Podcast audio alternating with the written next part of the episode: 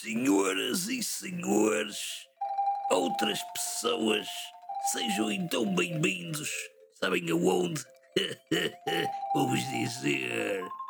Ao podcast do Zé Manel do Repichão, pescador fluvial.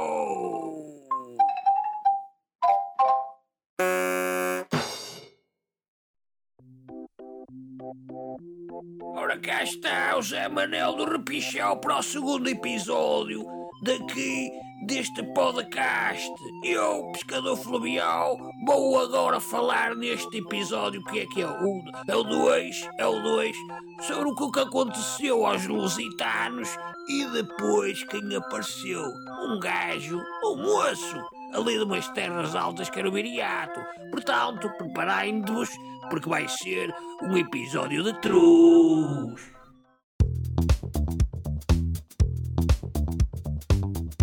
Ora, como vocês sabem muito bem, ou se não sabem, vão passar a saber, aqui o Zé Manel do Repichel, sou eu, pescador fluvial, venho aqui todas as semanas não só falar da criação de Portugal, desde os romanos até o tio Marcelo RB.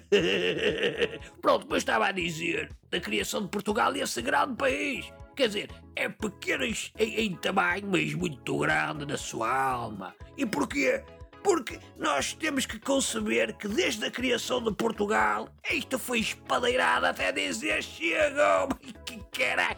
Eu, eu só pensar e olhar para as datas, esta pessoa lá andou aqui à espadeirada que nunca mais acabou. Como vocês sabem, no primeiro episódio falámos das guerras púnicas. Guerras não, foi só uma, a Guerra Púnica que foi entre os romanos e os cartagineses. Ele disse dos cartagenses. Tá bom, vocês sabem, não é? Então houve uma senhora que me escreveu e disse: Ah, Samuel, tu estás maluco, cago? Não pode ser, não é cartagenses, pá, é cartagineses. Pronto, já falámos das guerras púnicas porque os cartagineses andaram aqui à espadeirada com os romanos. Quem é que ganhou? Os romanos. E depois, quem é que os romanos começaram a andar à espadeirada? Com os lusitanos. E depois, o que é que aconteceu em 150 antes de Cristo? Ah, ora bem, é o que vocês estão a imaginar. Espadeirada para cima deles. Estes rapazes não se davam quietos, não é? Parece que tinham comichão nas lanças e nas mãos e nas pernas. O rei que os parta. E eles pensaram assim: ah, vamos pescar ou andar à espadeirada? E eles, se calhar, devem ter tirado assim à sorte, não é? E quem lhes calhou? Espadeirado. Também era uma forma de eles estarem ativos e não engordarem tanto, não é? Porque nós sabemos que os romanos gostam é de pasta. Pasta, massa, não é? Pasta, massa, que é o que me falta a mim, não é?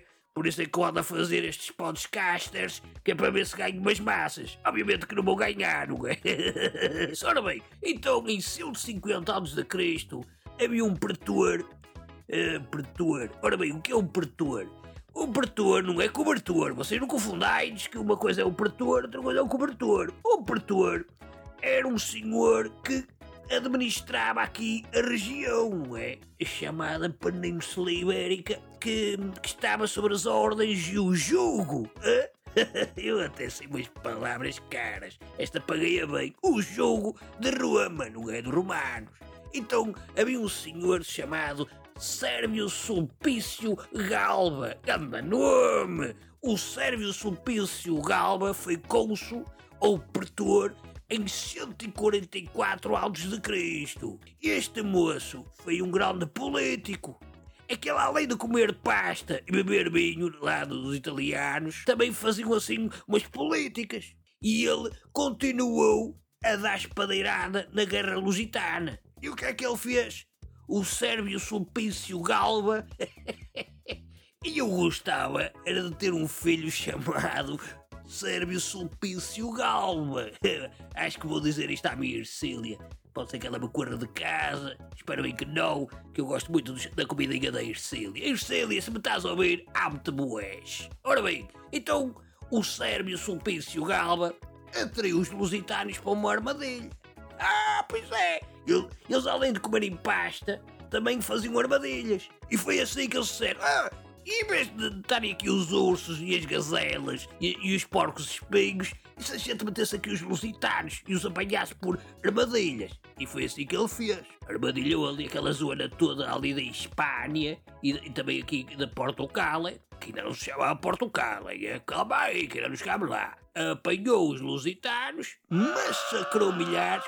Quando eu digo massacrar, quer dizer mesmo matar. Pronto, espadeirada para cima deles, degolou-os, pima, pima, matou aos milhares e depois os que, que ficaram bebinhos da Silva, que estavam ali, pica, pica, pica, pica, é como o peixinho quando nós o pescámos, não é? Nas fluvias. E ele o que é que fez? O Sérvio Sulpício Galba vendeu restantes como escravos.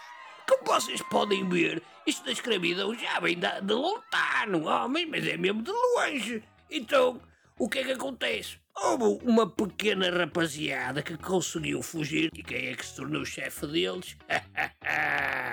Agora é que isto começa mais a sério. Foi um moço que viveu na Lusitânia. Isto quando os romanos andavam aqui à espadeirada juntos. Ei, olha ali o Lusitano, pimba! Olha ali o hispano, pimba! Olha ali o urso, vamos comê-lo. Assadinho sabe sempre bem. Então o Viriato, não é verdade? Ele viveu na Lusitânia entre 181 a.C. e 139 a.C. E foi um líder lusitano que andou a dar também espadeirada aos romanos.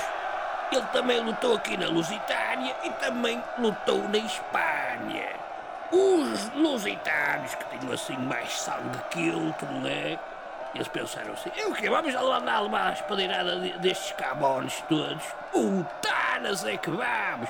Vamos dar cabos deles. Então, liderados pelo Viriato, andaram à espadeirada em tudo que era sítio. Então, os lusitanos, eles andaram à espadeirada em duas ocasiões. Em 155 a.C. e 146 a.C., é? Mas, ao final, os romanos ganharam e impuseram a Pax Romana. E o que é que era isto da Pax Romana? Era simplesmente né, a paz romana. Quando, quando estás em Roma, ser romano. E foi o que eles pensaram. Não estávamos em Roma, mas estávamos no, no, naquilo que fomos conquistando, porque demos cabo aqui do, dos lusitanos, dos hispanos e dos ursos, não é verdade? E foi aproximadamente a paz romana 200 anos da história. Então, como vocês podem ver, aqui isto foi pior do que a Guerra Macaca. Parece quando eu estou a mandar vir ali com o Zé da Lola, quando ele me diz: ah, anda aqui ao meu filho explicar-lhe isto das guerras e da paz romana. Eu digo-lhe sempre: ah, pagas uma cervejinha gelada? E ele diz sempre: até te pago duas, se o rapaz tirar boa nota à história. E eu digo-lhe sempre: ele vai tirar, caraca, porque porque aqui o Zé Manel do Repichão sabe muito, caralho. Um pescador fluvial tem que saber muito, cara. Tem que saber de marés, tem que saber de canas, tem que saber de linhas e tem que saber o que é que está a pescar. É a mesma coisa com a história. Temos que saber do que estamos a falar, hein? Então hoje estou muito erudito. Pronto, é só para vocês perceberem e vou acabar de falar do Viriato, para também acabar de, o nosso episódio de hoje, não é verdade? Que o, o, o Viriato, ora bem, a sua posição à frente dos lusitanos aparentemente tinha natureza eletiva, ou seja, não era hereditária. O Viriato chegou lá porque devia ser um tipo grande de Manápolis, que andava às ostras a toda a gente. E toda a gente disse, esta gaja anda sempre às ostras connosco, se calhar até é bom para dar às ostras contra quem? Contra os romanos. Então ele foi eleito, não é verdade? Dizem, não sei se é verdade, porque eu não estava lá, não é? E ele provavelmente foi pastor. E como estava conhecedor da vida nas montanhas, não é? Ele tornou-se aos poucos e poucos chefe dos lusitanos. E ele começou a apelar à união dos povos ibéricos para para quê? Claro que é para dar espadeirada nos romanos. Então, se os romanos davam espadeirada neles, eles iam ficar a olhar e tornar-se escravos ou levar com uma, com uma lança no, no meio dos olhos? Não, carago! Eles revoltaram-se e pronto. E foi assim que eles começaram a tentar afastar, não é, da Península Ibérica, o Império Romano.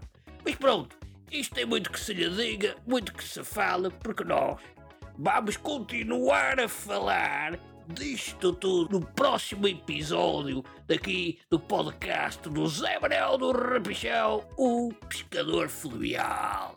Isto porque eu vou dizer que o Iriato, oh, degolaram-no, mataram-no à traição, mas isso fica para depois. E agora, meus amores, corações e outros tostões, o que é que vai acontecer agora? Claro, a dica de pesca!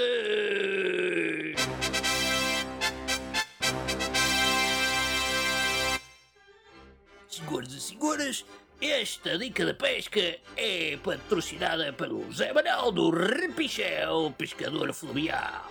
Se nós, no primeiro episódio, falávamos que o verdadeiro utensílio para a pesca fluvial era a cana de pesca, amigos, amigas, senhoras e senhores, aqueles que gostam de pescar a sério, além da cana de pesca, temos que ter.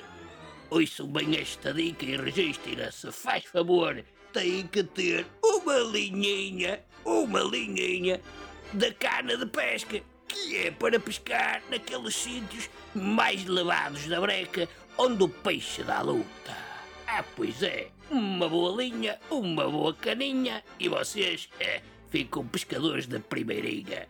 Senhoras e senhores, foi esta a segunda dica que o Zé Manuel do Rapichão, pescador fluvial, deixa aqui no seu podcaster.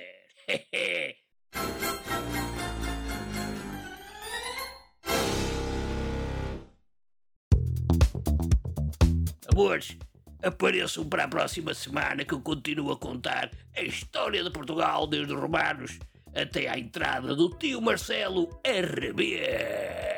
Adeus!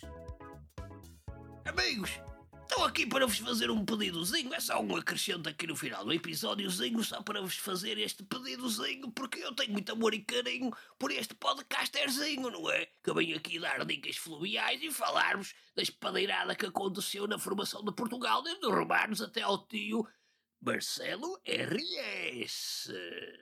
Então, se vocês quiserem apoiar aqui o canal do Zé Manel, o podcast do Zé Manel, porque eu gasto muito tempo a fazer estas coisas, não é? Porque assim ou vou pescar, ou venho aqui falar-vos da criação de Portugal. Ajudem-me! Se vocês querem saber a melhor maneira de me ajudar, nada mais do que me contatar por este e-mail. É zépescadorfluvial.gmail.com Zé Pescador Fluvial tudo junto, não é? arroba gmail.com e vocês entrem em contato comigo para saber da melhor maneira que me podem ajudar. Escrevendo-me, dizendo-me coisas, até me podem dizer o que é que acham do programa, que o que é que posso melhorar e o que é que não posso melhorar, não é? Um grande abraço a vocês por me terem aturado até aqui. Oh.